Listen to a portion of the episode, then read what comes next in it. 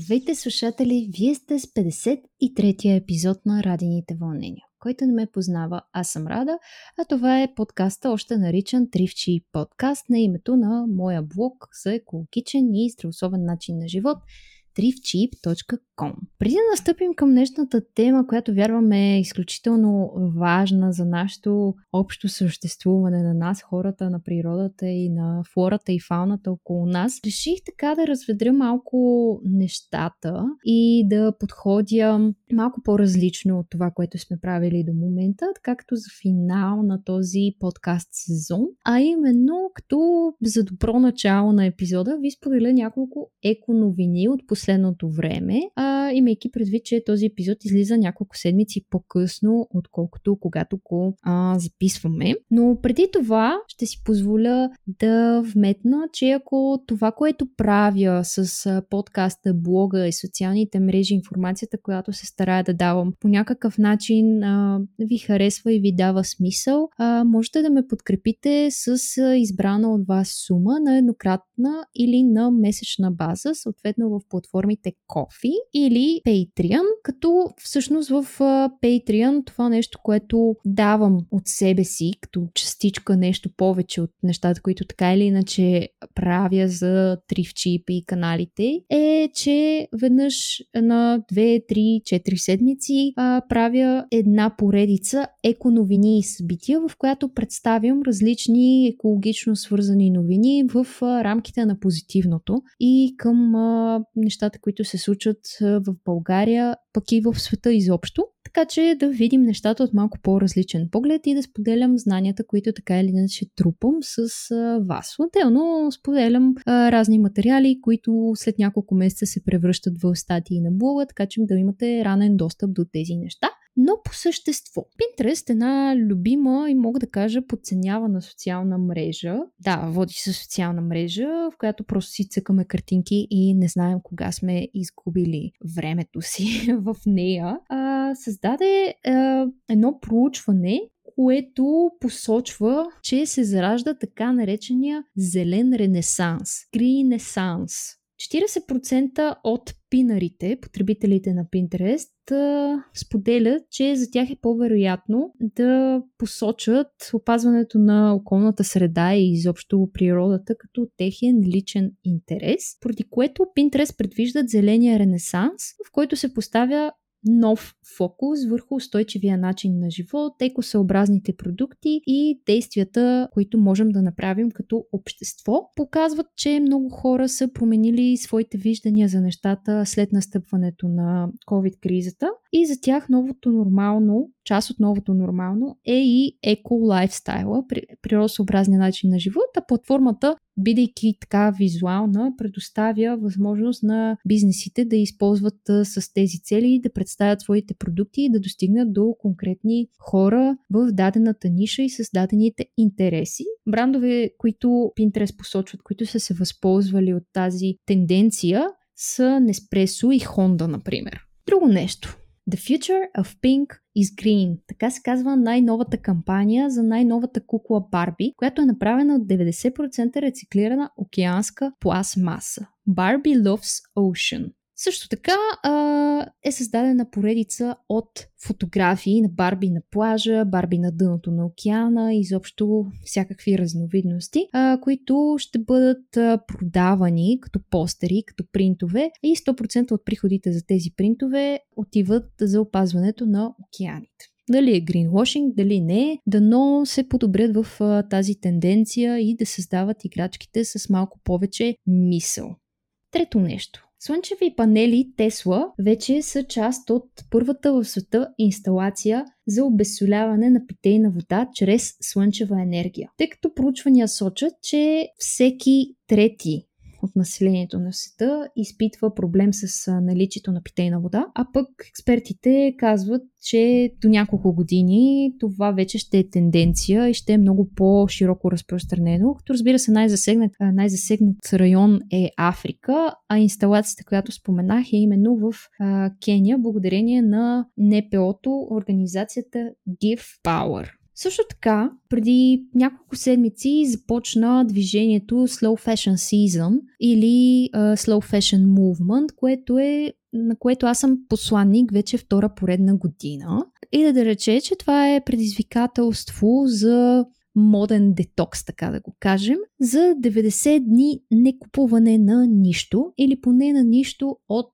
бързата мода. Лятото е сезон, в който постоянно се сещаме, че ни трябват разни рокли, бански, джапанки, плажни чанти и така нататък. А пък вместо това Организаторите на Slow Fashion Season апелират първо да пазаруваме в кавички от своя собствен гардероб, да изследваме нещата, с които вече разполагаме, да купуваме second-hand неща, ако ни се наложи нещо да купуваме, да инвестираме в малки и местни брандове, за да подкрепяме местната економика, която е в държавата, в която се намирате. А между другото има страхотни български брандове. А ако събитието или повода го позволява, можете да наемате определени дрехи, обувки, чанти или пък да си разменяте дрехи с приятели. Защо не? Това е често, а, често практикувана практика, особено между родители с дечица. Оставям линк, ако искате да се запишете в а, движението и да дадете своето обещание да се предизвикате, а пък на имейл ще получавате известия за различни семинари, вебинари и други интересни новини, свързани с бавната мода или по-скоро небързата мода. През август месец, от 28 август до 5 септември предстои едно традиционно вече събитие, организирано от За земята. А, Данита, която е част от За земята, ни гостуваше няколко епизода назад и с нея си говорихме за забраната на еднократната пластмаса и изобщо а, всичките тези екологични теми около а, дейностите на За земята. Та за Земята организира 23-то поредно планинско чистене, като в датите, които споменах в края на август и началото на септември, предстои да се изследват от към отпадъци и почистят районите около хижа Момина поляна, хижа Бенковски и хижа Вежен. А цената е 15 лева, което е символично ударение за случването на събитието. Осигурен е палатков лагер или хижа, може да се настаните в хижата, ако решите със собствени средства. А, организаторите Учените също споделиха, че от 1999 година насам в българските национални паркове са успели да съберат над 115 тона отпадъци, което е много похвално. Всеки път се случва, освен сбирка на хора, които са любители на чистотата, на планината, а, също така се прави и одит на събраните отпадъци, така че да имаме точни данни за това, кои са най-често срещаните отпадъци, най-често използваните опаковки, хранителни продукти, нехранителни продукти, как са разположени в високите планински части. Изобщо любопитно е, така че ако ви е интересно, записването за събитието е до 18 август. Отново ще оставя линк към ивента в линка с линкове под платформата. Ами, май е това за сега, така че ви оставям нататък с супер интересния разговор, който се получи с днешния ми гост за темата за пчеличките. Предишният епизод беше за птичките, така че не сме си говорили в онзи смисъл на птичките и пчеличките, а съвсем буквално за важността на биоразнообразието и това как ние сме свързани с изчезването на някои видове. Приятно слушане и ви оставям с а, последващия разговор. Приятно слушане! Здравейте, здравейте! Вие слушате 53-я епизод на Радините вълнения. Може би си спомняте преди няколко месеца Анджелина Джоли, голямата Анджелина Джоли, позираше за National Geographic с а, много пчели върху голото си тяло. 18 минути е позирала на фотографа, за да заснемат тези кадри, които са се превърнали в емблематични, а повода беше Световния ден на пчелите 20 май и кампания на ЮНЕСКО. Фотографа Дан Уинтърс се е вдъхновил от друг емблематичен кадър, портретна фотография от 1981 година на Ричард Аведън, който е заснел пчелар също с пчели върху голото си тяло. Такъв тип, казано на български awareness, срещаме а, в наши дни. Тема особено важна днес засягаме с Георги Пчелин, който ми е на гости, за да си поговорим ново за биоразнообразие. Преливаме темата от предишния епизод за птиците в едни други пърхащи същества, които имат огромен съществен принос за нашата природа и той ще ни обясни по-надълго и на широко за какво става въпрос всъщност и недооценявани ли са тези същества. Здравей, Георги, и добре дошъл в Радините вълни. Здравей, здравейте на всички слушатели също така. Радвам се за поканата. Радвам се да си говорим по тази тема, тъй като е много важна. Ще стане ясно малко по-натам, че е важна. Най-напред ми кажи, аз знам, че твоето име е истинско. Не е ар- такъв артистичен, професионален псевдоним. Откъде всъщност идва и това може ли да се каже, че ти е в а, кръвта изписано и в а, ти си носиш а, призванието и каузата с себе си от ден първи. Да, това си ми е името, да. Доста хора са очудени, че фамилията ми е Печелин. Мислят, че е псевдоним някакъв, но в крайна сметка това е името. Има връзка с сигурност. А, нали, едно, едно време фамилиите са се определяли точно по този начин. А, от сорта на хората с какъв занаят се занимават а, и така нататък. И така се измислят хората фамилии. Следователно, нашата произлиза от човек, който е гледал пчели преди много години. За жалост, това не е продължило в нашия род и в момента никой не гледа пчели от фамилията, като една от главните идеи на фундацията е да гледаме пчели. Между другото, да, аз по-рано не се представих много много, много, много, но в крайна сметка... А, сега те първа Добре, ще те питам супер. за това, да. И да, в крайна сметка една от идеите също е да имаме със сигурност пчелин, така се казва, нали, пчелин се казва мястото, където а, са кошерите. А, моята mm. фамилия не е Пчелин, а е Пчелин и това е единствената разлика, но със сигурност е в кръвта ми, да. И от много години осъзнавам важността на тези същества и така се роди всичко. Аз пропуснах да в началото да спомена, че Георги всъщност е основател на фундация Да спасим пчелите, което е едно общество от те се наричат пчелолюбци. А, ще се радвам да се представиш всъщност откъде си, що си. Ти много добре знаеш, че аз ти обясних и в предишен разговор, че дълго време исках да засегна темата и търсех правилните хора за това, тъй като това, че сте неправителствена организация и каузата е различна, а, носи съвсем различен нюанс на разговора и смятам и на да не случи пресилено, но и на отношението към природата. Да, аз съм основател на фундация да спасим пчелите, в крайна сметка, да го спомена и това. И ня, нашата основна идея е точно такава, каквато ти спомена, да информираме хората за важността на пчелите. Не, не, ние не сме пчелари, ние не даваме акъл на пчеларите, е, почти нищо общо нямаме с тях, освен че се опитваме, разбира се, да им помагаме с каквото можем, но фундацията се занимава с това да информира обществото за важността на пчелите за екосистемата както знаем, т.е.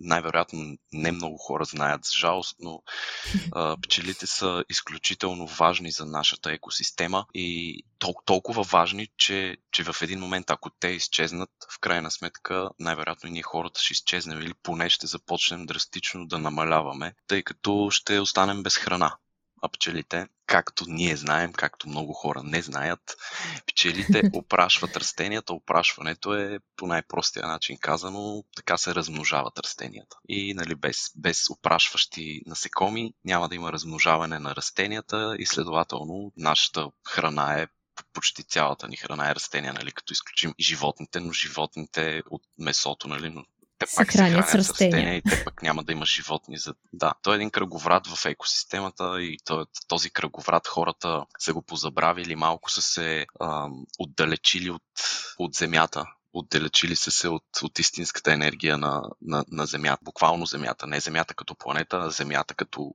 почва, като Земя. Нали, трябва да сме mm. доста свързани с природата, че да осъзнаеме, че не сме само ние важните в този свят ние сме даже, може би, най... Не може би, ами ние сме най-вредящите със сигурност, най-вредните същества на планетата за планетата. Добре го обобщи. Благодаря ти за днешния разговор. До следващия път. А, шегувам се. Добре, чакай. Едно по едно. Кажи ми ти как се запали по тези теми как а, разбра, че искаш да говориш по тези въпроси и какво те свързва, освен името и далечната род, роднинска професия? А, името със сигурност има голяма част от това аз да започна да се занимавам с подобно нещо. И това, ме, това беше най-голямото ми вдъхновение със сигурност. И името, защото аз се питах толкова години наред какво е, за какво е, каква е тази фамилия, какво, защо. Какво трябва да направим, за да се случи нещо по-смислено, за да, за да разбереме каква е фамилията. И то в крайна сметка разбрах, че едно време сме имали пчелар, в, така се тръгва фамилията и в крайна сметка аз реших, че освен с фамилията и с знаеки за... Тъй като съм човек, който се интересува много от а, природата и от това колко важна е тя за нас хората. Ние сме част от нея, разбира се. И, и поради тази причина mm. видях, че с годините пчелари местни и всякакви започват да се оплакват все повече и повече от проблеми, от изчезващи пчели и така нататък. И аз в един момент викам, хм, я да напиша в Google нещо за пчелите, как можем да им помогнем, как да спасим пчелите и така нататък. И то дори търсачката почти не беше индексирала подобни ключови думи, т.е. хората изобщо не се интересуват почти от тези неща и, и нямаше никаква информация никъде за това нещо и започнах малко по малко да информирам своите приятели за важността на пчелите, като нали, става въпрос, че информацията и научните трудове, които съм изчел с годините са десетки, да не кажем стотици, за да имам правилна информация, да, да, да, не лъжа хората. Нали. В крайна сметка няма и много информация по тези проблеми, защото някои хора много плащат да няма информация, някои хора пък много искат да има. Много е сложна тази индустрия, защото са намесени ни големи корпорации с препарати, но това е пак, може би, за по-натам в разговора. И в крайна сметка, да, името. Тоест пак има, опираме до лобирането. Отново опираме до това някой да си бута интересите. Няколко епизода по-назад стана ясно, че а, примерно от новата директива за забраната за еднократна пластмаса ще бъдат забранени дръжките на балоните, но самите балони няма да бъдат забранени, защото производителите на балони са скочили и са казали не ни съсипвайте бизнеса. После си говорихме за greenwashing, за зеления маркетинг на компаниите, които успяват да извъртат нещата в а, своя полза, макар и да не са особено устойчиви в екологичен смисъл. И какво се оказва, че хем имаме желание, хем исках да гласувам, а нямам желание. Нали, малко така се получава. Ами, да, тук в случая даже не говорим за местно ниво за България, ние говорим за световен мащаб, защото то е да, все тая да. в коя държава се намираш, едно, един и същ е подхода. Лобизма със сигурност е голяма част от, от екологичните проблеми в света, не само проблемите с изчезващите пчели като цяло, но да, фармацевтичните компании са доста голям проблем в случая, тъй като нали, те са производители на въпросните препарати, за които ще стане въпрос по-късно, които тровят пчеличките. Та, със сигурност има много лобизъм и заради този лобизъм, тъй като там са намесени много милиарди може би там каква е, какво е числото след милиардите. Много големи суми и то няма как, като живеем в то капитализъм, див капитализъм, няма как нали, да хората да проумеят, че не е правилно. Не го говорим, говоря за хората на за тези от компаниите, да. хората, нали, които работят в тези компании, хората, които помагат на подобни компании, политиците, които помагат на подобни компании така нататък. Абе, се си мисля, че е въпрос на време така малко да се стреснат. Къде е от егоизъм да подхождат в момента? От алчност, водени от алчността. А, се си мисля, че е въпрос на време всеки да осъзнае своята екологична отговорност и отговорността към природата, защото, както ти сам каза, нали, е, човека и природата и всъщност човека е част от природата. А пък е, природата тя не знае държавни граници, тя не знае м- КПП-та и е, няма паспорти и други такива неща. За нея всичките политически истории са незначителни. Ние се вълнуваме от тия неща прекалено много. Да, да. Ние сме природата, така че трябва да, да имаме малко повече отговорност. Както имаме отговорност да си мием зъбите сутрин. То не е отговорност, но в крайна сметка, ако не го прави човек, ще му изгният зъбите. Затова е по-добре да имаш отговорности към природата, защото тя е важна. Ние без нея не можем mm. да съществуваме, няма да съществуваме. Ами затова, виж, затова е хубаво пък, че се намираме в че сме се родили точно в това време, защото това време се, се случва много технологически революции а, и света с всеки 10 години започва да се движи все по-бързо и все по-бързо като развитие, като технологично развитие и като цяло и, и, и развитието на, на човешкия мозък също става все по-бързо и по-бързо. Ние вече имаме толкова много информация в интернет, можем да намерим всичко, което ни трябва, всичко, което ни е нужно да разберем повече за, за даден проблем. И това е хубавото, че имаме социалните мрежи и можем да достигнем до хората, които реално не се интересуват от подобни неща. Но пък тук идва момента, в който е м- трудно да достигнеш до всички хора, тъй като всички имат различни интереси и е много сложно да достигнеш до тези хора, но пък, но пък със сигурност е много по-лесно да достигаш до тях, отколкото преди 5 години, 10 години и така нататък. И затова даже вярвам, че съвсем на време се е родила тази фундация, да почнем малко по малко да споделяме с хората всичко покрай пчелите. Не само за важността имам и всякакви интересни неща за тях, защото те са велики същества. А, кралете на природата. Не случайно са оцелели а, десетки милиони години. Много по-стари са от mm. много други животни в света. Със сигурност почти с появата на първите цветченца, които са били с прашец и нектар в себе си, то тогава се появяват и пчелите. И в крайна сметка те не са, те са оцелели, защото са много стриктни спрямо това, което правят. Правят го, имат, имат един не, ненаписан закон, който следват вече толкова милиони години и затова са и оцелели. А ние хората, ние не можем да следваме никакви закони, не можем да следваме един прав път и всичко се прецаква в един момент сигурно ще изчезнем някой ден, ако не се осъзнаем. Аз, аз не знам, вярвам, че не е късно, макар че се вижда вече и промяна в климат и всичко, всички проблеми с екосистемата се виждат, но, но мисля, че винаги можем да помогнем повече и повече. Не случайно темата е на дневен ред, изобщо всичко много свързано и темата изобщо отдавна не е само до сламките и турбичките е много по-комплексна, както са се убедили нашите слушатели. Говорим си за всевъзможни неща и всичко пак опира до едно и също нещо. Пак опира за отговорността към природата и природата към нас, отношението ни, взаимното ни уважение. А, така че няма как да избягаме от това, но си прав, трябва да се създаде една критична маса. Едни мислещи хора, които те ограмотяват тесния си кръг така да се каже да си инфуенсър на собствената си среда. Затова могат да се използват социалните мрежи и вече отвъд това да, да правим нашите, ако ни позволява ситуацията да правим някакви по-големи неща и така да се създава промяната отвътре. Да има образованост, тъй като ето ти като си ограмотил своите приятели и познати, след това си предприял следващата стъпка да създадете фундация и да пристъпите на по-високо национално ниво в България. Аз друго исках да те питам, понеже гледах едно интервю с а, ваш колега, или не знам точно какъв се води, а, които са създали софтуер, който дава информация на пчеларите, вътрешна информация за това как се развиват а, техните кошери. Парадоксално ли е, че до някъде се твърди, че именно науката и технологиите биха могли да бъдат нашето спасение?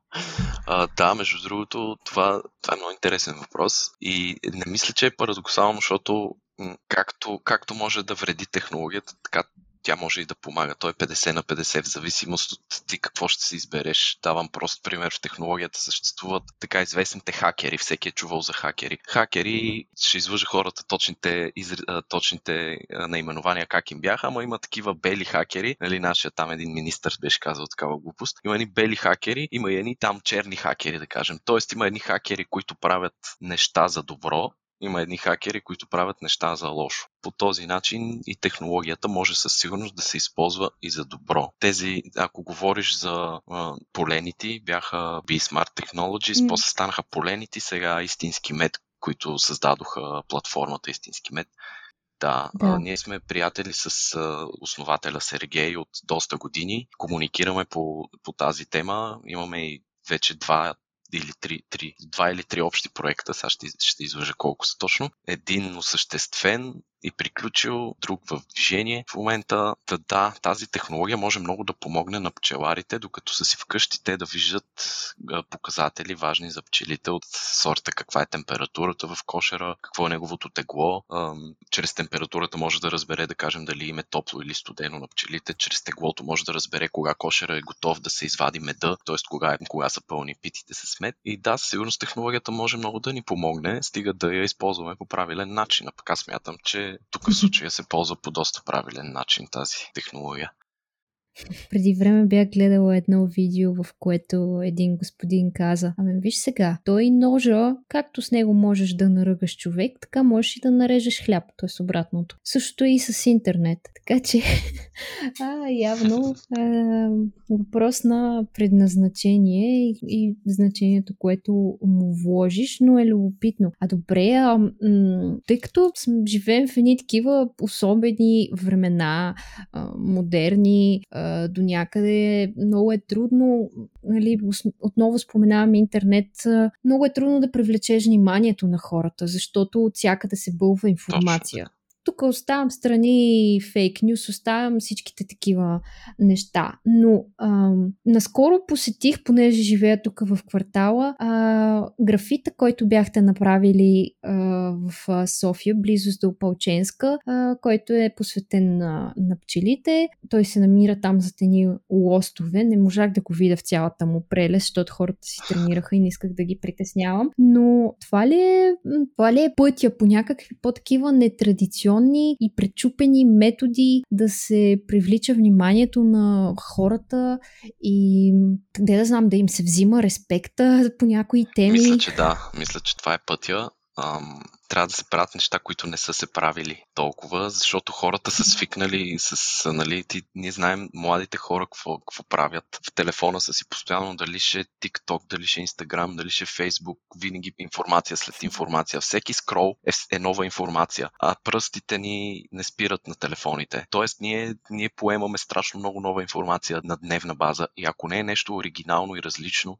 то няма как да грабне а, по никакъв начин мисълта ни няма, да, няма как да ни накара да се замислим. И точно този графит, да кажа за, и за слушателите, той се намира в град София, в парк Свети Никола, където можете да го видите на един уличен фитнес. Има на, на, до него графита стана невероятен. Благодариме на София Графити Тур. Артистите от София Графити Тур рисуваха за без пари, за да го направят това нещо, тъй като сме приятели много им благодаря за, за това. Страхотна работа свършиха и да, аз мисля, че подобни, подобни инициативи са са, пътят към, към хората, най-вече към младите, тъй като нашето е, нашата кауза е насочена таргет групата ни е със сигурност повече към младите хора, отколкото към старите, защото нали, едно нещо важно трябва да го научи някой още като малък, за да може да го помни и изпълнява цял живот, а пък те вече по-възрастните хора, то хубаво също да го знаят, но, но е, според мен е по-голяма логика има да се започне от по-младите. Така че по-младите, те са си в технологията и можем да се възползваме в това, от това. И за пример тази стена, която изрисувахме, тя беше по повод Международния ден на пчелите, за който ти по-рано спомена, на 20 май тази година, 2021. И наистина това е една от,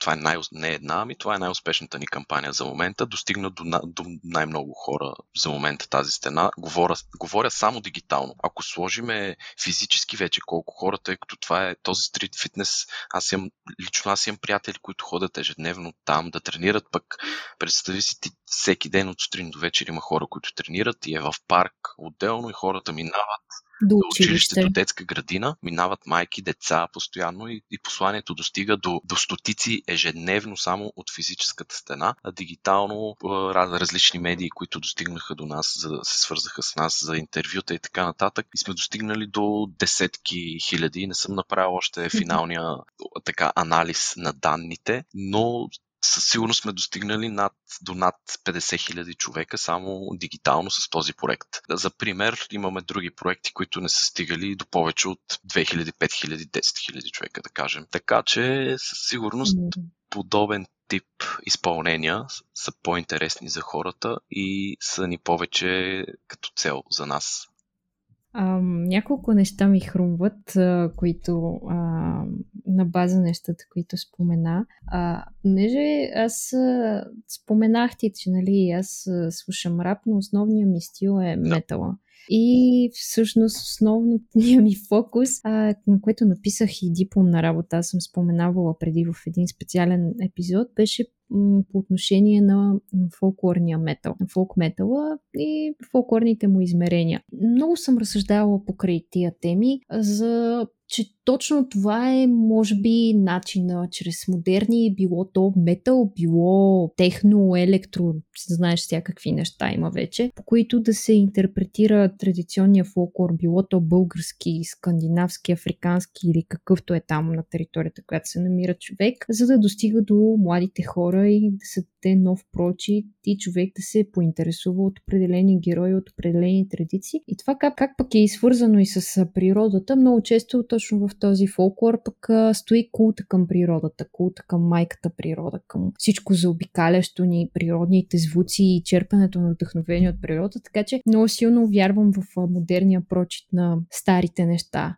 на нещо по-отлежало във времето, не, нали, така да се каже. И друго, което ми направи впечатление, че ти каза, че си гугълнал а, как да спасим пчелите. Ето, това пак опираме до технологиите и това как те могат да ни помогнат. А, и ме подсети как преди а, време Плашка Димитрова, която всички познават това, че в момента е посланник на философията за нулев отпадък, тя пък а, е така просто се е стреснала един ден, че постоянно изхвърля букук и просто е написала в Google как да изхвърлям по-малко букук и в момента се е превърнал в посланник на тази идея. А, така че мисля, че е въпрос на самоинициатива и на а, желание а, човек да предприеме следващата. Абсолютно. Стъпка. Няма смисъл в свободното ни време да стоиме и да не правим нищо. Има смисъл в свободното ни време да мислим какво можем да направим по-добро за света. Хем ние така ще сме по-щастливи, защото така работим за средата около нас да е по-добра. Хем, хем човек като цяло, като прави добрини, се чувства по-добре. Това може би по някакъв начин е свързано и с егото на хората, но в крайна сметка ни кара да се чувстваме по-добре. Аз препоръчвам на всеки човек да си намери кауза и да си да, си, да бъде един посланник на идея, един застъпник, нали? ние както ги наричаме нашите пчелолюбци. Пчелолюбците ги наричаме застъпник на пчелите, точно да са посланници на идеята, да са застъпници на, на, на тези същества, да се застъпват за тях, да говорят за тях, да разказват за тях. Тази кауза дори не изисква много от хората, изисква буквално те да, да ни следят каква информация даваме и следователно те да я предават на своите приятели и близки. Смятам, че всеки, който ни слуша в момента, вече е един вид застъпник на тази да. идея. Що му е станало интересно, значи е усетил а, как просветва лампичката в съзнанието му. И а, съветвам, значи аз винаги оставям линкове към а, платформите конкретните, които, които са на моите гости, така че влезте, разгледайте, даже докато слушате това, за да разберете, за да сте в крак с нещата. Плюс това винаги има нужда от достоверна информация, защото от всякъде ни залива какво ли не и много трудно можем да, много лесно можем да се залеем от информация, особено по отношение на климатичните въпроси. Друго нещо се сетих по повод модерния прочит. Една а, фундация във Франция не, как звучи фундация във Франция? На разходка с лодка. а, беше направила един профил в Инстаграм. Аз нали съм запалена по Инстаграм. Това си ми е основната социална платформа, с която може да се каже, че си изкарвам и хляба много голяма част. Половината хляб.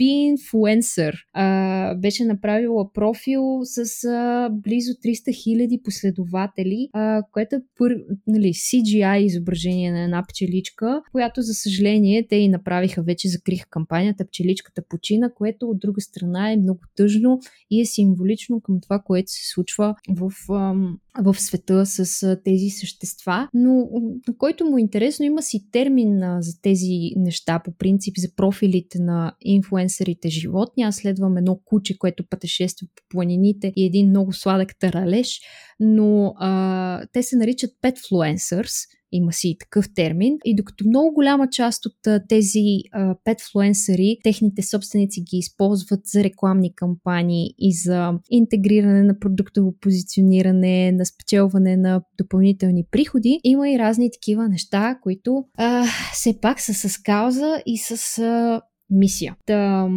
да, като споменах защо, че нали, пчеличката от 2019-2021 бяха направили надгробен камък, какви са статистиките и изчисленията, тенденциите за последните 50-100 години, може би, не знам от колко време се изчисляват тези неща, за развитието на, на пчелите и по-скоро тяхното дeraзвитие? Ще ти отговоря на въпроса само да вметна за пчеличката името със сигурност като си направим, не името, ами че нали, Petfluencer, със сигурност като си направим ние кошерчета и пчелин, ще ще си кръстим царицата, майката и, и ще правим постоянни апдейти за нея, как е, какво си мисли, какво прави, как се чувства. Да, това е, това е готина идея доста. Иначе за, за статистиките, те за жалост са грозни. А, и статистики, аз говоря, първо е важно да, да уточним какво значи статистика в случая за пчелите и за тяхната, да кажем, за тяхната смъртност, за тяхното изчезване. За да бъдеш в една статистика, ти трябва да си регистриран. Тоест да си регистриран пчелар. Много български пчелари не са регистрирани пчелари. Не знам като, световен, като световна тенденция как стоят нещата с регистрираните пчелари. То по принцип не, е, не, не го позволява закона, но има много нерегистрирани пчелари, след, следователно те имат много голяма смъртност, но те не влизат в статистиките. Въпреки това статистиките са Пчелите, не пчеларите. Ами те, пчелите не влизат, да, но самите пчелари не. Да, да. Техните пчели просто не влизат в статистиките, да. И следователно, ако, нали, ако това е един пчелар с 20 кошера, да кажем, то така, като го погледнеш, 20 кошера не са много, обаче като в средно имаш 50 до 80 хиляди пчели в кошер и като ги сметнеш колко пчели са реално 20 кошера, са си доста голям брой пчели. Ти те просто ако изчезнат и, и починат и не, и не са в, в статистиката, пак е, има неточност. Но в крайна сметка, по официални данни за България, статистиките са а, отвратителни. Смъртността при пчелите със сигурност с всяка година се увеличава и не само в България, тя е в световен мащаб. Това е а, нали, една от причините ние да стартираме тази си дейност. То ние, ние, аз и приятелката ми реално си правим всичко това с фундацията, даваме си свободните средства, но в крайна сметка е нужно да се мисли за да го спрем това, защото, защото наистина ти, както каза, 50-100 години, то до преди 100 години не, не, не е имало толкова точни данни в крайна сметка, но, но все пак данните са надолу. Количеството пчели в световен мащаб намалява и не само пчели в кошери, т.е. медоносни пчели, ами и диви пчели, така наречени. Не, те хората ги наричат по различни начини, но аз ги наричам диви пчели, т.е. неопитомените, които са, са в кошери, mm. които живеят по, по една и и също така и, и другите насекоми, които опрашват, защото има много насекоми, които опрашват. Не са само пчелите. Пчелите просто са най-големия опрашител на планетата. Те, те опрашват най-голям процент. Кои са другите насекоми? Ами, стотици хиляди видове пеперуди и Предполагам, mm-hmm. че всяка една мушичка, всяко едно насекомо, което може да, да, да полепне по тялото му прашец, то е потенциален опрашител, защото нали, той занася от едно растение на друго прашец и опрашва плодчетата. Mm. Но в световен мащаб също е грозна картинката, особено да кажем в Америка, защото те там а, гледат много пчели със сигурност. Те там са го закъсали, да кажем, от единия бряг на другия всяка година си има така наречено подвижно пчеларство. И, и те от, от скапаните им монокултури защото монокултура на, едно, на, на десетки, стотици километри едно, един вид растителност, да кажем царевица. И те пчелите в този район няма как да съществуват, защото няма да има храна за тях т.е. стотици километри само от царевица, десетки, да кажем. И, и заради тези монокултури да. и е създадено подвижното пчеларство и да кажем, те са толкова закъсали, че всяк, всеки сезон си закарват пчели от единия край на държавата в другия край, за да могат да си опрашат храната, която в последствие си ще продават на, на цял свят. Така че да, нещата не са изобщо красиви, но компаниите продължават да си създават пестициди, хората на границите продължават да бъдат корумпирани и да позволяват да се внасят забранени пестициди за употреба, защото огромен брой от пести... има пестициди, които са забранени за употреба, но конкретно в България със сигурност знаеме от много източници, че се употребяват от земеделски производители и ти, както каза, 50-100 години, точно откакто съществуват компаниите, които започват да произвеждат инсектициди, пестициди и тези препарати вредни за насекомите, не само за пчелите, и за хората, разбира се, Mm. Откакто идва това а, създаване на тези препарати, от тогава започва и по-голямата смъртност при пчелите и следователно появата на съвсем нови болести, които никога не са съществували преди, които допълнително спомагат за тяхното изчезване. Така че не беше много кратък отговора ми е за навързано. статистиката, но точно така всичко е много навързано и статистиките са няма, те не се подобряват. Те, те са като всички други статистики, свързани с природата на Земята. Да, да, да. Ето, всичко е навързано и отново опираме до това всъщност, че има значение с какво се храним, какво слагаме в тялото си, не само за нас самите, но и в какво ние инвестираме, не само в е, човешкия труд, който е отгледал тази храна, но и в е, природата, която я заобикаля. Тук не говорим изобщо за опакована храна, не говорим за някакви екзотични продукти от другия край на света. В крайна сметка нали, както се казва, от uh, from farm to table. Нали, директно от производителите, които а, на много голям процент от тях можем да им имаме доверие, че си отглеждат читаво храната. Показател за това са по-малките количества, които вадят. Защото алчността опира и в агрокултурата. И аз ще да те попитам за за монокултурите, защото те са толкова специфични, заемат големи територии, както ти каза, цъфтят за по-кратко, съответно няма там пчели, няма пеперуди, няма такива неща и това много нещо, за което не се замисляме. Много, много често следваме сляпо и, например, щом става въпрос нали, за нашата храна, нещо, което е на нашата трапеза, може да се каже, че храната на трапезата ни идва дали благодарение на а, пчелите, крайна сметка, с което и започнахме. Забравих си мисълта. много хора го следват сляпо и просто приемат, че се снабдяват с определена енергия, а, за да изкарат до след няколко часа, не внимават всъщност с какво се хранят. Тук говорим не само нали, отвъд здравословното, отвъд диетите, отвъд всякакви такива неща, но изобщо не вникват в дълбочина на това какъв е пътя на храната. Ами да, капитализма до това доведе. Не, шегата на страна, разбира се. Това е наистина промяната на света. Отново ето тук пък идва негативната част на технологията. Промяната на света, че става толкова технологична, позволи на, на всичко да се случва много по-лесно и хората да, да станат по-мързеливи. И защото аз идвам от село, в началото сега не се представих, но съм от град Добринище по принцип и съм живял и в едно друго село, което е там в а, Родопите. И ние сме си гледали храната цял живот, продължаваме да си гледаме храната.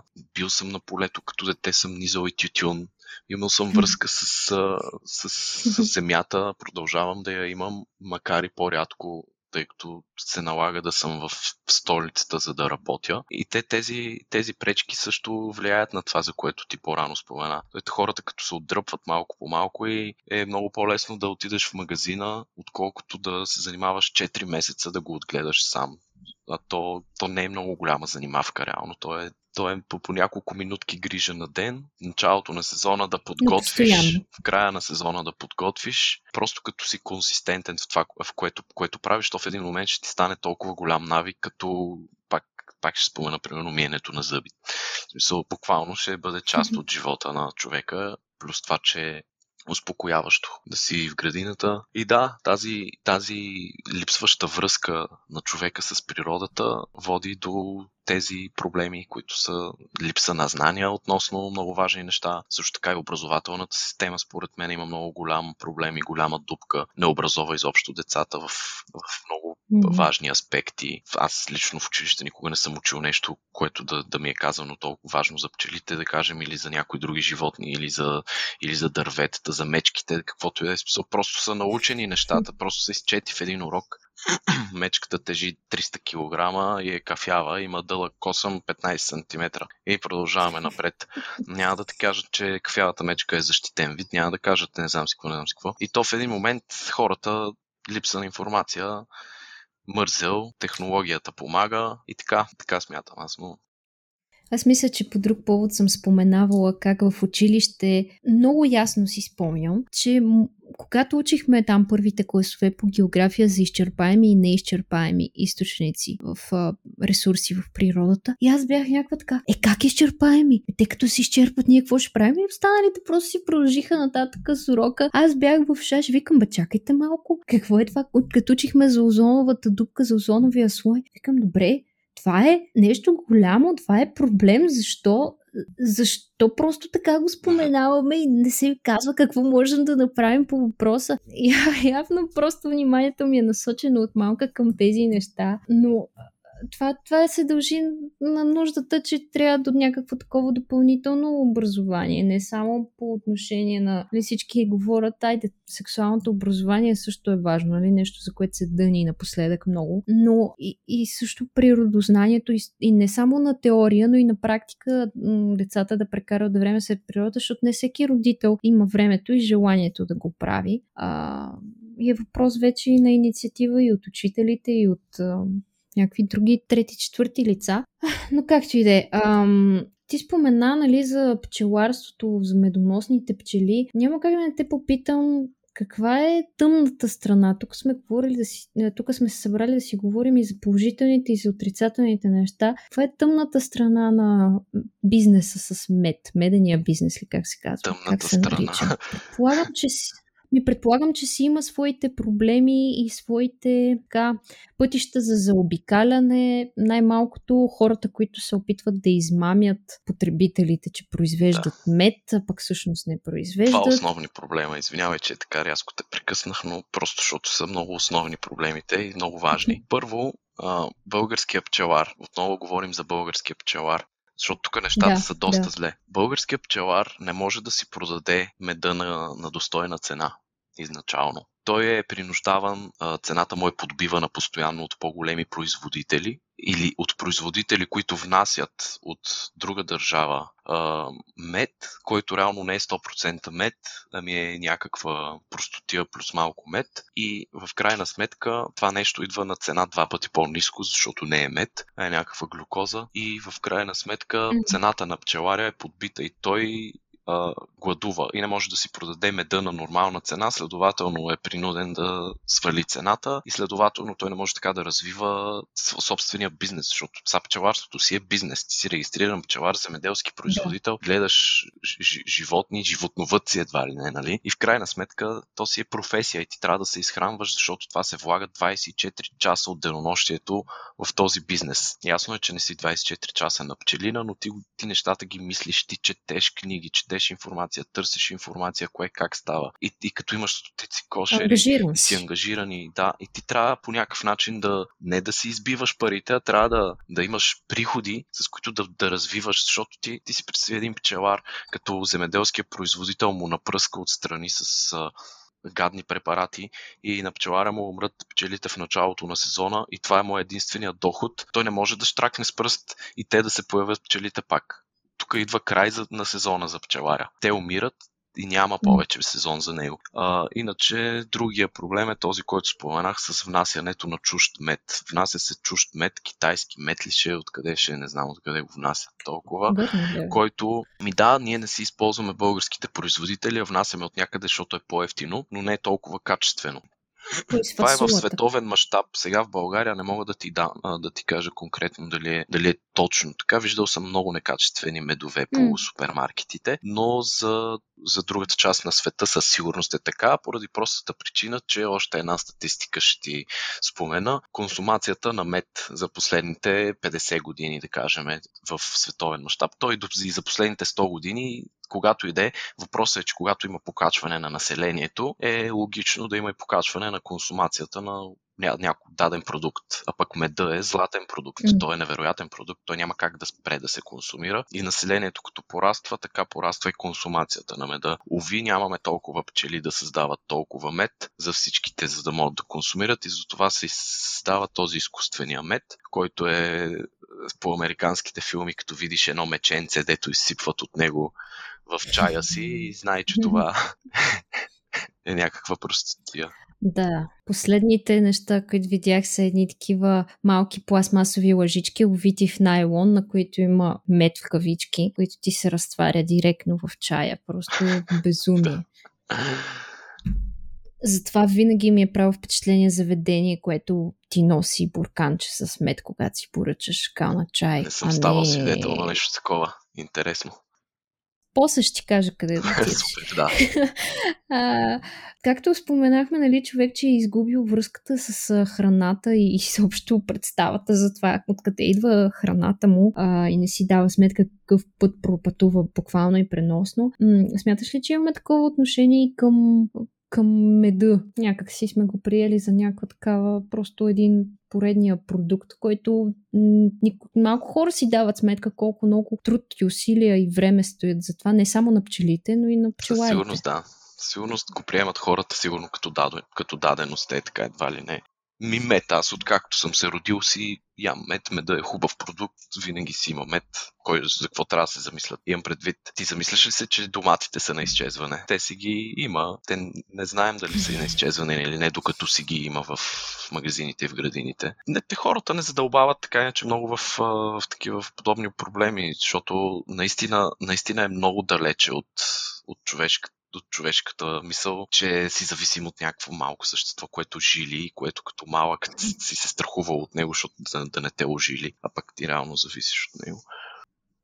Да, прочетох, че хората не са нужни на пчелите, докато те са жизнено необходими за нас, хората. Да. Как а, можеш да го обясниш това, да обобщим нещата, които Най-ироничното е, че ние сега не пазим пчелите и, и от това какво ще се случи? Пчелите, те са на изчезване, но това не значи, че ще изчезнат. Те те, те могат да намалеят достатъчно, че пак да се създаде проблеми да има липса на храна, дори да не са изчезнали. То е ясно, че няма как да изчезнат на нула, нали, да станат нула бройки.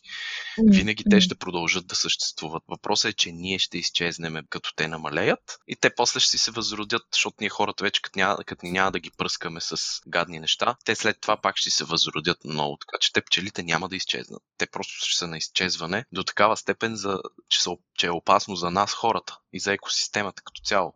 Иначе, иначе те със сигурност ще си оцелят. Нали? Ти казвам, че са оцелели миля, милиони години с потопи, ледникови периоди, астероиди, не знам си какво, не знам си. Да.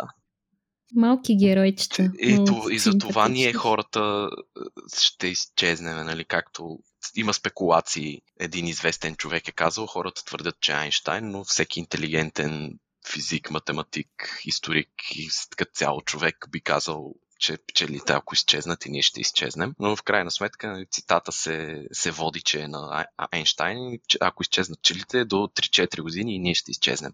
Обаче пак дори Айнштайн едва ли не да го е казал, който и да го е казал, пак не са се замислили толкова много хората. В един ваш материал се сблъсках с а, термин, който нали, аз съм такъв а, любител по темата, не ги разбирам много нещата. А, какво представлява така наречения синдром на празния кошер? Пък, да, синдрома на празния кошер е една от тези нови болести, които са се появили през последните а, няколко десетки години. Предполагам, че нали, няма доказателства, но предполагам, че е заради пестицидите. Но синдрома е какво представлява пчелите работнички на кошера поради някаква причина, мистериозна, незнайна, абсолютно няма доказателство каква. Те излизат, напускат кошера и повече не се връщат. Без пчели работнички кошера не може да оцелее и той просто става ненаселен. Майката ще умре от глад, царицата ще умре от глад вътре, която е чака да за храна, за да ражда, тъй като няма работнички, които да носят храна и вода, защото и водата е много нужна. Те внасят страшно голямо количество вода на ден в кошера но това е синдрома. Абсолютно няма никакво, никакво доказателство защо се случва. Просто една сутрин пчеларя си отива на кошера, вижда, че кошера е празен, сипва си една студена вода и продължава напред. Значи, в структурата на кошерите а, има работничките, които са женски, а, пчелната, а, майката пчела и а, мъжките, които я оплождат ли там, как се наричат? Търтей.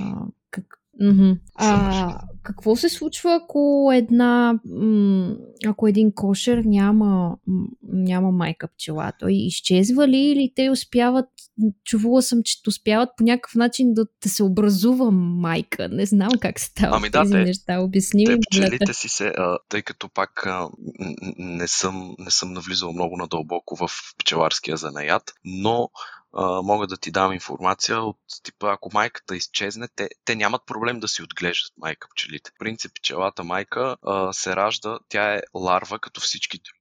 Пчелата майка.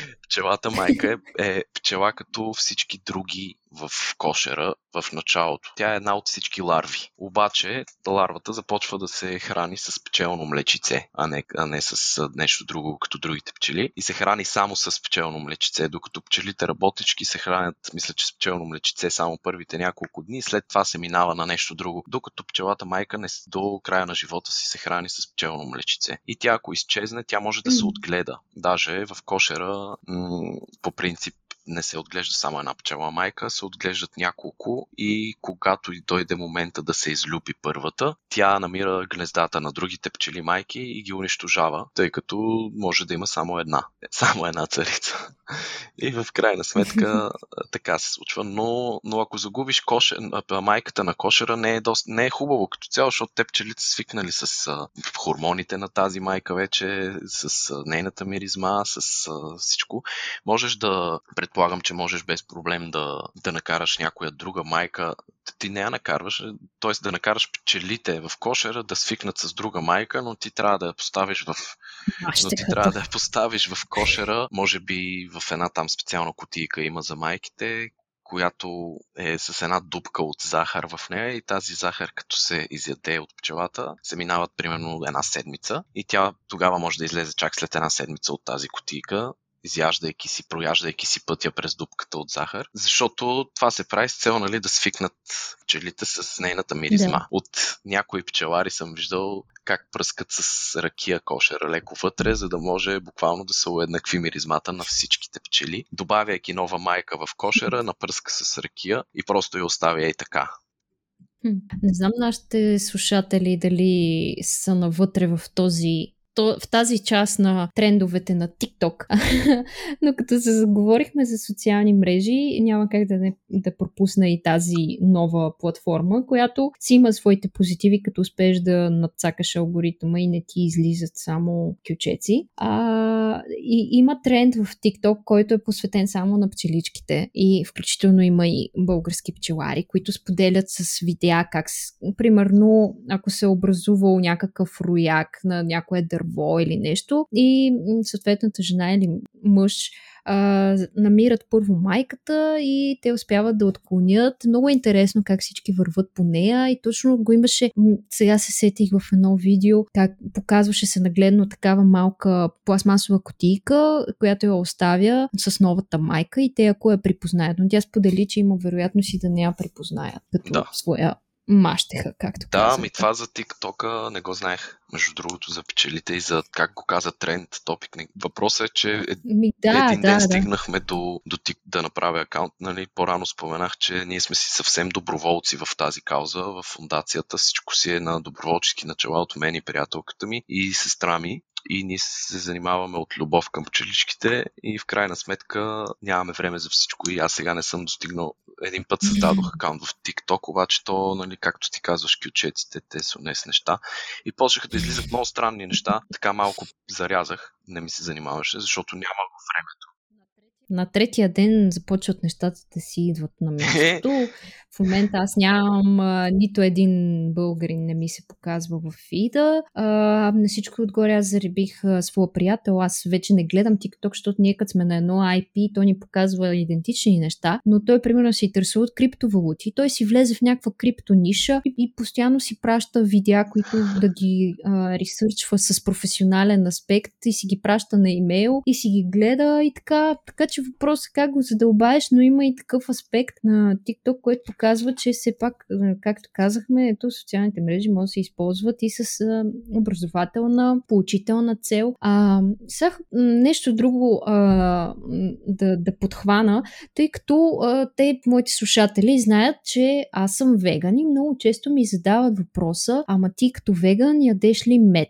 Примерно, защото риба не ям, този въпрос ми го задават. Смокини ям, въпреки че нали, там също е противоречиво. Мед ям ли? Ами, всъщност ям, не се сещам да го ям всеки ден, но когато се наложи го ям. Но това, което правя е да си купувам от познати пчелари, от съвестни хора, които, както ти каза, на тях това им е прехраната. Те си имат определена сезонност, според това какви цветя има навънка. Защо според теб има такова, де да знам, а, някакво противоречиво мнение на веганите към а, пчелната индустрия. Хуманно ли е, не е ли хуманно в крайна сметка? Меда принадлежи ли на хората или на самите пчелички?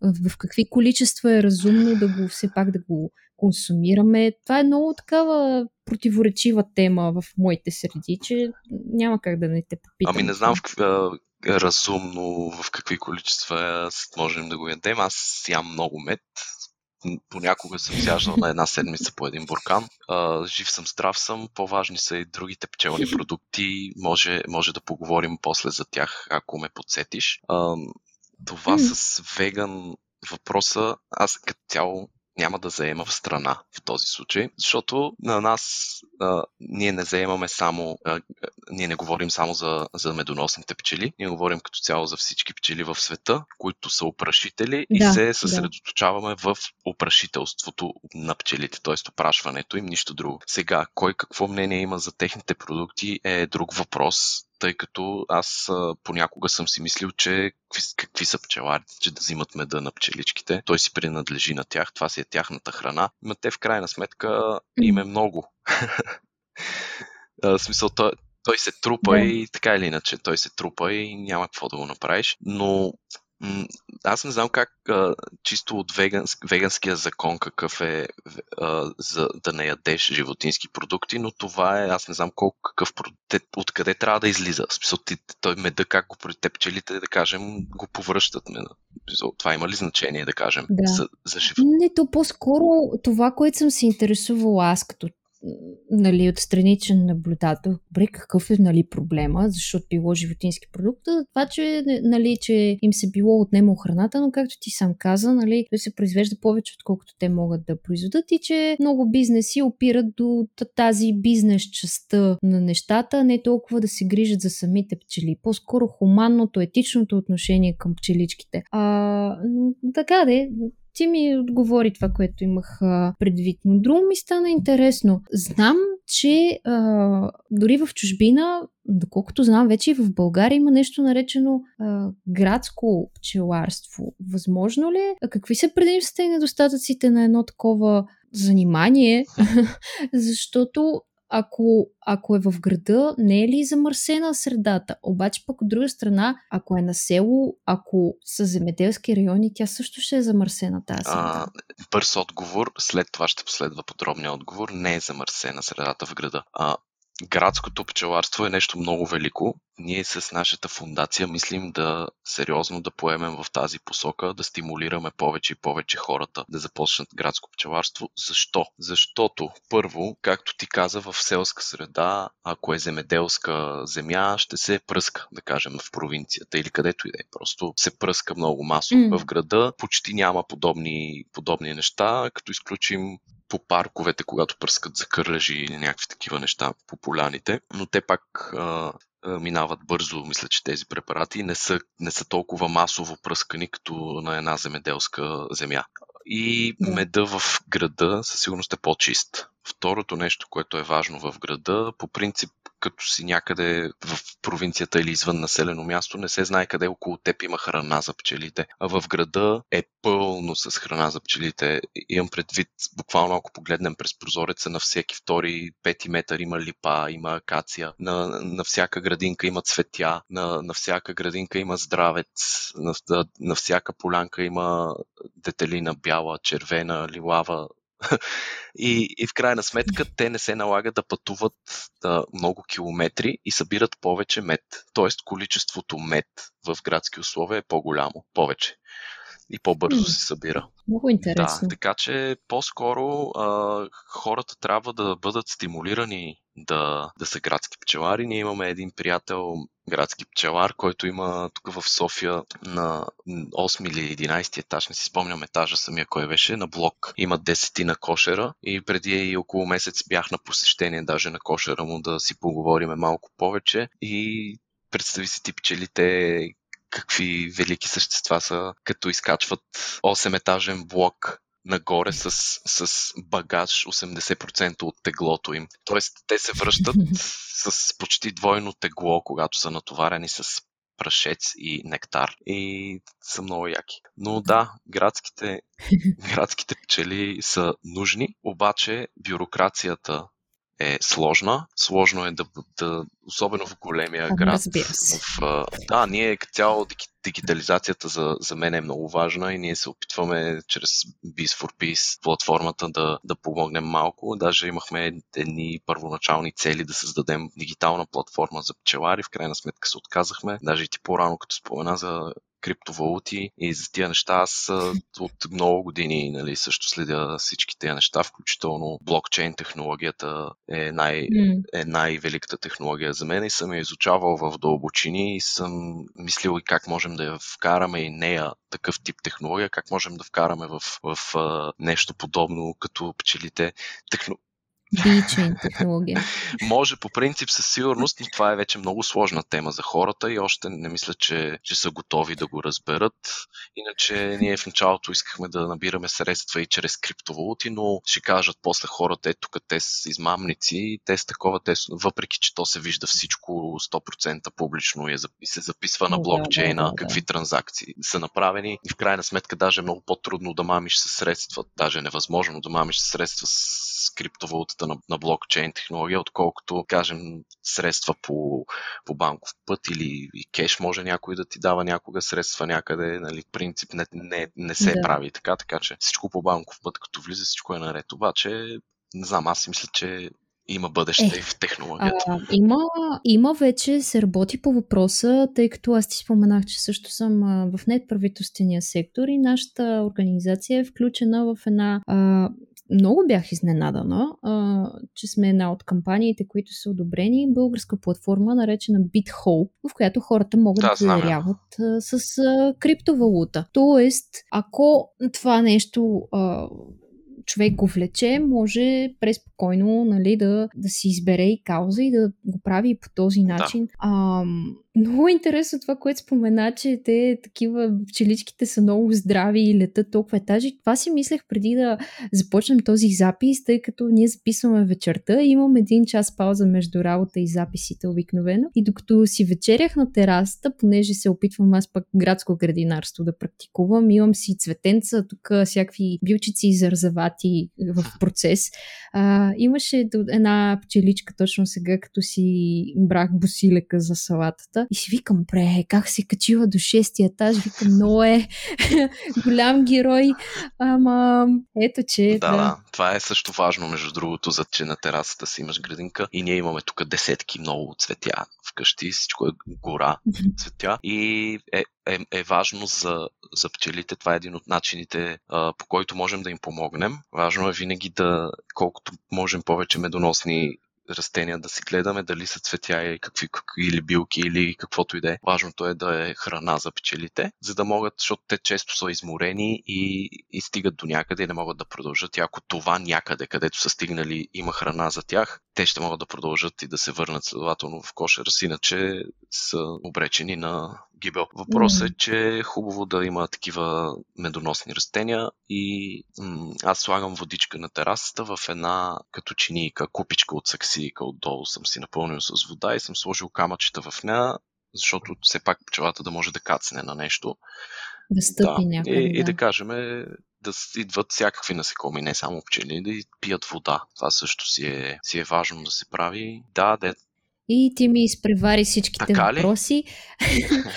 да, щях да те питам. Точно, нали, освен не всеки може да си гледа кошери или да си прави някакви такива, не да знам, дейности, но това, което всеки човек може да направи е да да сложи две-три растения на терасата. Ти спомена вече кои дървета а, също са в а, техен а, плюс. Особено важно е в момента, ще да те питам, в тези горещини и в а, тези бурни летни времена, как можем да помогнем на пчеличките. Значи вода и храна под формата на разни такива растения. Да, да, да. Ако нямаме растения, може да се сложи а, вода с захар или мед. За да ги съживи. Или мед вече, защото все пак меда си е нали, тяхната храна. Но като цяло да, това със сигурност може да помогне на, на някоя друга пчеличка, но, но не е глобална помощ. Със сигурност.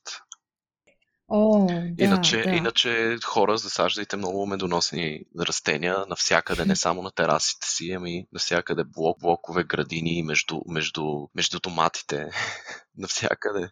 Да, това е важно да го, да го има, защото не се знае кога ще дойде някоя изморена пчеличка, гладна, жадна, да й бъде помогнато. И не пръскайте тези растения, които съдите с препарати.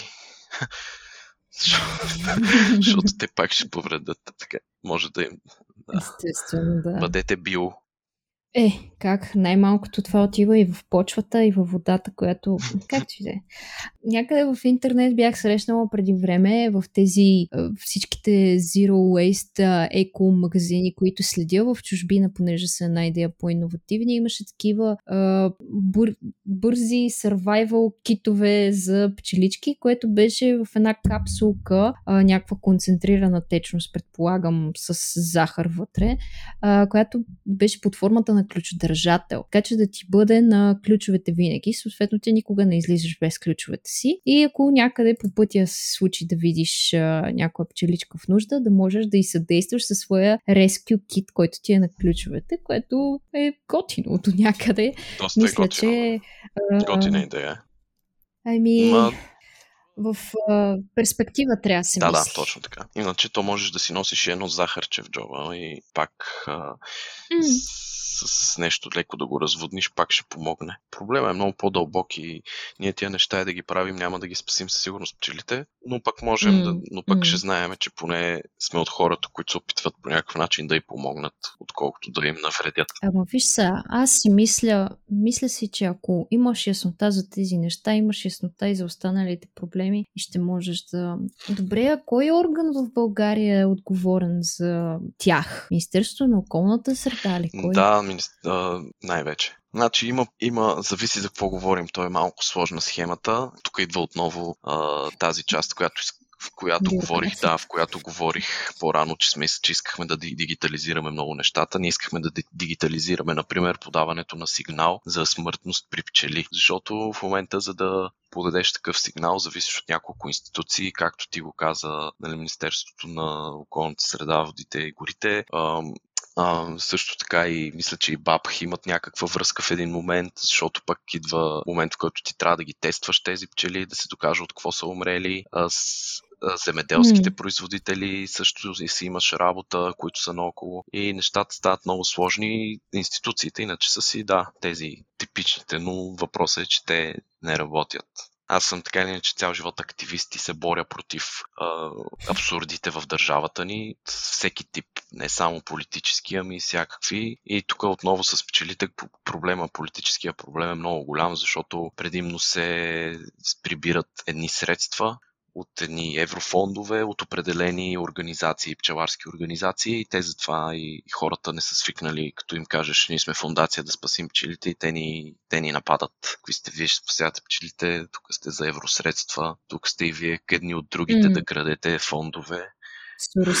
И то всичко това е много тъжно, защото а, за да докажеш, че пчеличките са ти умрели от препарати пръскани наоколо, трябва да платиш по 420 лева на глоба и 4 и повече даже. И то в един момент, за да докажеш, че пчелите са ти починали от пестициди наоколо, трябва да извадиш няколко много стотин лева, да кажем 6-700 лева, да можеш да си направиш всички тестове, да се изпрати в лаборатория, да се тестват тези проби и пак цялата процедура е много тромава и се, се случва много бавно, а пък пчелите, ако не ги изследваш на момента, те губят свойствата си. Тоест, а, отровата изчезва малко по малко и колкото по-късно транспортираш пробите към лабораторията, толкова по-малко количество ще има от дадения препарат, ако има от него и така нататък. В смисъл има много, прекалено много дупки, по-скоро аз не се сещам дори за нещо позитивно. Те дори направиха една електронна платформа от тази година, точно ние такава платформа искахме да, да направим, обаче видяхме, че от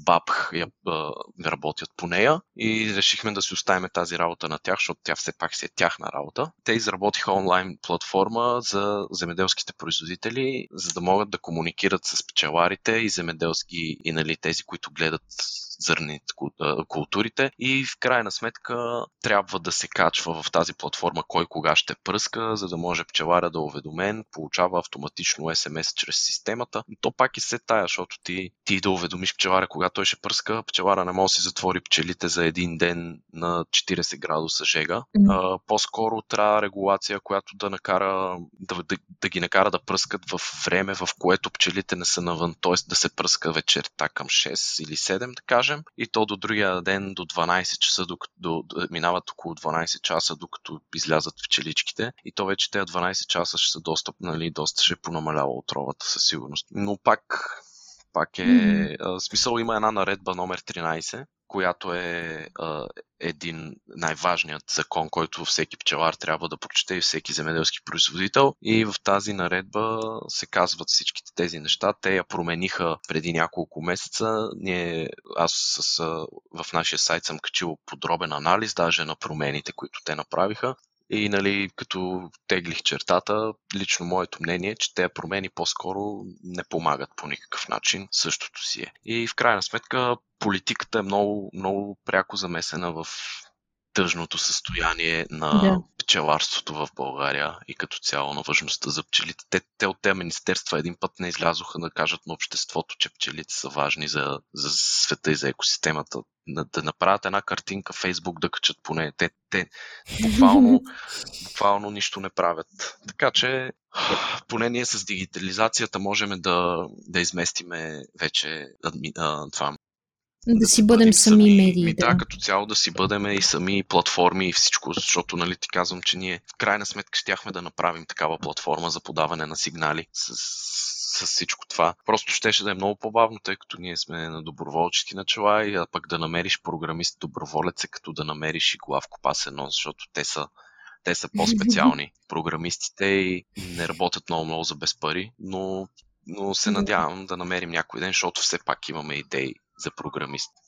Еми ето, ако някой ентусиаст ни слуша, контактите да. ще бъдат, де, де да знаеш, може, никога не знаеш. Да, да, да, да всякакви абсолютно. хора трябва ни много застъпници, да, ние се бориме, ни трябват ни адвокати, счетоводител ни трябва и в смисъл, ние буквално искаме да изградим екипа си от доброволци, поне в началото, защото то няма как да се стартира по друг начин, особено ако правиш нещо от сърце, защото като правиш нещо от сърце, не ти се занимава да, с, с хората да търсиш спонсори, да търсиш финансиране, защото на мене ми идва много, опитвали, опитваме се да работим с спонсори, те са едни бюрокрации, те са едни договори, ма ние не искаме да подпишем този договор, ма ние искаме само това, но ние онова. И да, да, да. И, и се осложнява. И в един момент искам да станем такава платформа, която да е на доброволчески начала и да си бъдем едно общество, което да се бори за спасяването на пчелите. И в крайна сметка каузата е в а, същността и в корена на цялата ситуация, защото вече когато изхождаш от материалните блага, каузата може и да ти е сета за нея, пък то не е това идеята. Аз затова много държах да си говорим точно с теб, а не с а, някой по-случайен, така да го кажа. Ако беше говорила с пчелар, разговора щеше да е в съвсем различна посока, щеше да се говори за, за колко тежки са условията на пчеларите в България. Те пчеларите наистина е вала за това, което правят, защото са уникални хора, много труд вършат, но в крайна сметка те се ограничават само до медоносните пчели и само до това да имат продукция. Много малко от всички пчелари осъзнават реално, че пчелите са важни за екосистемата. Не всички го осъзнават на, на, на високо ниво. Повечето, нали, ясно е, че повечето ще знаят, че пчелите са важни същества, като си пчелар. Като си стигнал до там да станеш пчелар, ти е ясно. Но някои просто не се интересуват толкова от това, просто искат да си изкарат мед, да си изкарат прехраната и така и до до година. И mm-hmm. ние затова се, затова се радвам и аз, че, че нещо така различно се получава, защото ние медиите също като ни канят и те също като си говорим с тях е по-различно, защото ние говорим за каузата. Ние винаги говорим само за каузата, ние говорим за идеята, ние говорим за това какво правим и за какво се борим и не се ограничаваме както ти по-рано спомена за веганите и за меда. Не искам да вземам нали, да, страна. Да, да. Всеки...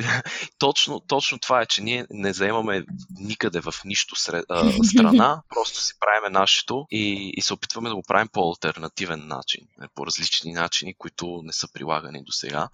Нямаше как да не те попитам просто въпрос, тъй като и на мен ми го задават постоянно, пък ти имаш някакси по-такъв страничен а, поглед. Аз може да се каже, че съм пристрастна до някъде и в крайна сметка е така. Аз зададох ти доста въпроси и за кошерите, и за пчеларството, като нали, в същината си. А, но, но все пак те нещата са свързани и това за мен е, аз както споменах, сравнително непознат свят и така гледам с а, уважение към всеки, който се занимава с това професионално. А, със сигурност не е лека работа, със сигурност изисква страшно много усилия, време, но така де. Е, нещо малко по-встрани а, да те питам, който, въпрос, който със сигурност мъчи много хора, които ни слушат. и сигурно и тези, които не ни слушат. А, за двата братовчеда, осите и пчелите. Сега, какви са а, характеристиките на едните и на другите, как можем да ги разпознаем. Сега знаем, че а, усите са много по-такива враждебно настроени и те ни жилят, а, а пък да. пчеличката, за да ни ожили, трябва много да сме я издразнили и тя след това, се, това е някакво жертв, саможертва. Тя се жертва за нас да, да умре, защото сме и изкочили и сме и дигнали кръвното. Не, че, нали? Да, усите са предците, между другото, на, на пчелите. Усите са предците на пчелите. Това може да влезе и в песен дори като рима. И Осите се различават доста всъщност от пчелите. Първо, че са, те са много видове и пчелите и осите, но а, осите са по-жълти, жълтото е по-жълто, светло-жълто и нямат окосмяване по тялото си, нямат власинки. Пчелите имат много власинки по тялото си, то това е нали, разков... Те са по-дундави То това е разковничето на опрашването, то благодарение на тези власинки те опрашват. Mm-hmm. То, за това и осите не са опрашители, а пчелите са а, осите са хищници, пчелите не. А, аз обичам пчелите да ги наричам оси вегетарианци, защото те наистина еволюират а, от, от оси, защото на времето, когато е осите са хищници, са се хранили с насекоми от цветята и тези насекоми по себе си са имали често прашец, нектар и така нататък и в последствие става като храна, едва ли не на осите и, и нектара и така еволюират към пчели и стават едни вегетарианци. Реално пчелите ядат само, нали, знаем че те не са хищници, те си, те си хапват само нектар и прашец, а пък те прашеца не го... А, да, да, нектар. И да се прави от нектар, защото някои растения нямат нектар. Но осите а, не живеят в кошери, не правят мед, живеят в едни гнезда, едни такива сиви гнезда, доста разпознаваеми. Като цяло, да, хубаво е да се пазиме от осите, от пчелите да, да ги пазим тях, да не, ги, да не им направим нещо, защото те няма да ни ожилят, освен ако не им направим нещо. Ние можем без да искаме да направим нещо на една пчела и тя да ни ожили в крайна сметка. И е хубаво да се знае, че пчелите все пак тяхната отрова е силна на ожилването и има и алергични хора, така че да. при ожилване от пчела съвета ми към всеки, който не е жил, ожилван от пчела е да се чуе с лекаря си след ожилването, за да се разберат какви са симптомите, дали има голямо подуване и така нататък, евентуално ако човек е алергичен да се вземат някакви мерки. но Да. пчелата оставя жилото в себе си, в човека и умира след като ожили човек. Жилото се вади настрани, леко с нокътче настрани, не се стиска от отгоре с, две, с двата пръста, защото има отрова в себе си, ние като го стиснем, отровата ще влезе още повече в Мгм. тялото ни, затова леко се издърпва с едното нокътче така настрани. И да, това е разликата. Аз, аз лично не харесвам усите, но може би това си е някакво професионално изкривяване покрай пчелите, защото те, те като цяло не се харесват. Усите са често нападат пчели и стършели особено. Стършелите пък убиват цели семейства пчели, така че Да. да, те са по-скоро си търсят прехраната, докато пчелите имат ясна мисия в този свят. да, едните са по егоистични. А да, аз това ще да те питам. А, да си представим, че пчеличките имат, трябва да попълнат CV. И а, какви умения личностни биха написали вътре, освен работа в екип? А, аз щях да кажа работа, работа, работа. нали, работлив като пчела, не случайно е така. А, е, Абсолютно да. Ами те лоялност. Лоялност, работа и целенасоченост. Те имат една мисия и работят за изпълнението на тази мисия и всичко, което им попречи да изпълнят тази мисия, трябва или да бъде премахнато, или те се жертват за това, но в крайна сметка те правят едно нещо. Да опрашват и да събират мед. Защото все пак меда е тяхната прехрана, те го събират не за нас, нали, те го събират за, за себе си, за да, Да. имат какво, с какво да се хранят. И там няма, няма шеф. Нали? Ние майката я наричаме царица и така нататък, но няма такава, такъв тип иерархия. Те пчели, тя не им дава заповеди на пчелите. Тя просто ражда яйца и пчелите знаят просто, че тя е много важна за семейството и трябва да бъде пазена.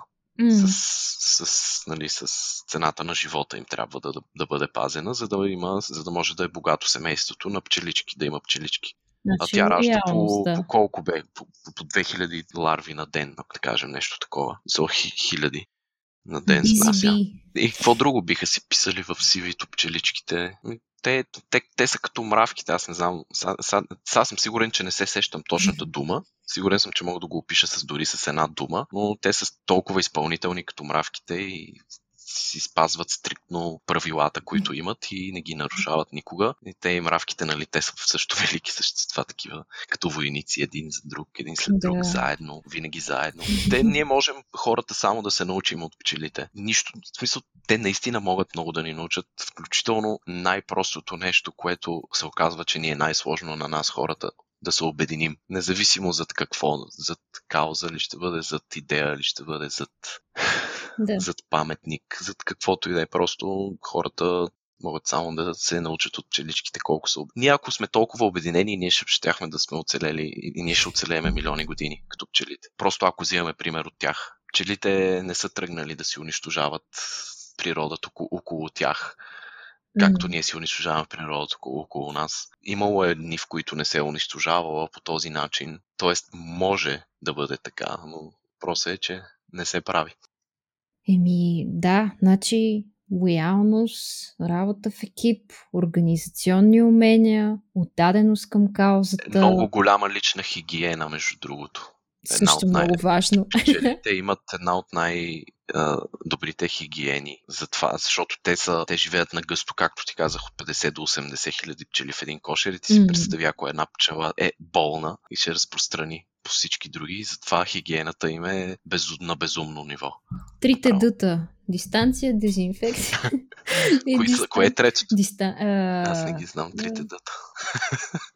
Еми, какво беше? Дистанция, ди, дезинфекция и... Не, бе, няма значение. Сега Тук ще ми се смеят хората, ама минаха тия времена.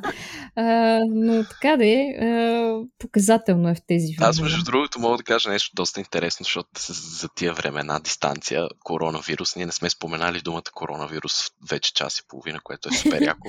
Сега ще ме демонетизират сега. Но, но пчелите, пчелите със сигурност също имат и, и значение и там. Дисциплина. Не знам. Ами не, а, не знам дали си подготвила да си говорим за апитерапия и за, други, за пчелните продукти като цяло, но, защото апитерапията е нали, а, начинът по който можем, хората да се лекуваме с пчелни продукти и не само продукти, като цяло пчел, пчелни неща. М, Записала съм си тук терапия в скоби, апитерапия, открих правилната дума. Другата, третото да е дисциплина. А, добре. Да. Да, имат, имат ги, значи, трите дъта, да. Да, ами всъщност аз мисля, че нещата, които споменахме са един такъв доста добър обобщаващ с лека доза позитивизъм а, нали, и с послание и идея към, към хората. А, така, като за финал, мисля, че беше доста добро обобщение нещата, които спомена. Ако, ако се вгледаме в пчелите, много можем да научим в тях. От, от да, тях. абсолютен факт. И можем, mm. и, и можем и да лекуваме организмите си с, с тях, с техните продукти, дори с отровата им. Ами, да, сигурно съм, че те хората знаят от народната медицина как много, много тайни се крият в природата. Да, особено в българската природа. Ние сме ни от е, най-големия износител на билки в Европа и, и всяка втора билка на улицата, всяко, всяко второ растение на улицата ни е билка и ни помага за нещо, ако го използваме по правилния начин сме много богати тук. Затова трябва да си пазиме природата, пък нали, пазенето на пчелите е част от опазването на тази природа. Уникална ни е тук природата, така че... Да, колкото и клиширано да звучи, така е. Няма как. А, ами, Георги, много ти благодаря за днешния разговор. Аз а, просто много, много съм доволна как се получи. Много се надявам хората да си взели, да са си взели частичка от това, което имат нужда да чуят а, днес, да сме оправдали техните очаквания за посоката на разговора. а, и за изобщо да, да ги вдъхновим за едно по-отговорно съществуване сред природата. Да, да. И аз много благодаря за поканата и за платформата. Ти си един истински застъпник на пчелите. Благодарение на теб ще достигнем до хора, до доста хора, така че да, това си е точно, точно това се има предвид под застъпник на пчелите от, наш, от наша страна. Всеки с каквото може да помогне за разпространението на информацията. Всеки може да стане застъпник на пчелите. Влизате в beesforpeace.com Фор, фор е с четворка. Bees for, да, for четворка. Но и да напишете фундация да спасим пчелите в Google. Пак ще ви излезе нашия вебсайт. Вътре има много информация, между другото. Постарал съм се в годините да вкарвам доста информация. В блога ни може да четат хората много интересни теми, включително за това, което по-рано споменах за лековитите свойства на продуктите им. На... Може да видят малко повече една статия, свързана с прочутия вирус, който е последната година и пчелната отрова, че реално препчелната отрова може би помага за усилване на имунитета срещу този вирус. И да, всички тия неща, те са интересни така или иначе. За всеки, който има интерес, може да си прочете. Иначе за другите, които имат интерес да, са, да ни помогнат по някакъв начин, дори да споделят веднъж в месеца наша публикация, могат да ни харесат страницата в Facebook, в Instagram имаме акаунт, в вебсайта могат да ни пишат, да се свържат с нас на имейла по всякакъв начин и хората да очакват много събития от нас, защото ние mm, това супер. правиме. Физически, физически събития, да се опитаме да достигаме до повече, до, доколкото се може повече хора. Филмчета правиме няколко, аз забравих и за това да спомена, но има, mm. следват доста готини изненади от тук на там. Това лято ще пускаме няколко филмчета, mm, свързани с печелите които сме ги правили ние. Единия проект е съвместен с истински мед, за които по-рано си говорихме. Да. да. В крайна сметка ще се радвам хората наистина да ни последват някъде от всичките ни социални мрежи, за да могат да следят реално това, което правят правим и евентуално ако подкрепят идеята и каузата, да удрят по едно рамо с по едно споделяне, с по едно харесване, с кой каквото може. Не искаме пари от хората. Това, ни е, най- това е най-малкото нещо, което искаме от хората. Защото ние за да достигнем до повече хора с нашето послание, можем да го направим чисто само с обединение, без нито един лев. Така че да. по-скоро е важно да се обединим, да създадем едно, една общност, на пчелолюбците е достатъчно голяма, че да има смисъл от нея и да има, да, да създаде разлика в това, което е в момента. Абсолютно, абсолютно. Всички платформи, които ти спомена, аз ще оставя под линка с линкове, под която и платформа да слушате, така че да ви бъде буквално на един клик разстояние, докато слушате този епизод, било то в YouTube, Spotify или Apple Podcast. Мисля, че една прекрасна важна тема за един завършек на много ползотворен и плодотворен сезон, в който си говорихме за какви ли не аспекти на екологичния и здравословен начин на живот отвътре и отвън. Така че освен да ви пожелая хубав остатък от а, лятото и на вас от фундацията и на нашите слушатели да имат изпълнен с смисъл и удовлетворение а, месец-два, не знам кога ще се завърна. А, така че, да, абонирайте се, наваксайте с други подкасти, които не сте слушали до момента. Ако имате идеи за бъдещи гости и предавания, пишете ми. Социалните мрежи, както казахме, са много а, такъв важен аспект, пък аз ще съм си там. И така, до нови срещи и пазете пчелите! Уважавайте природата!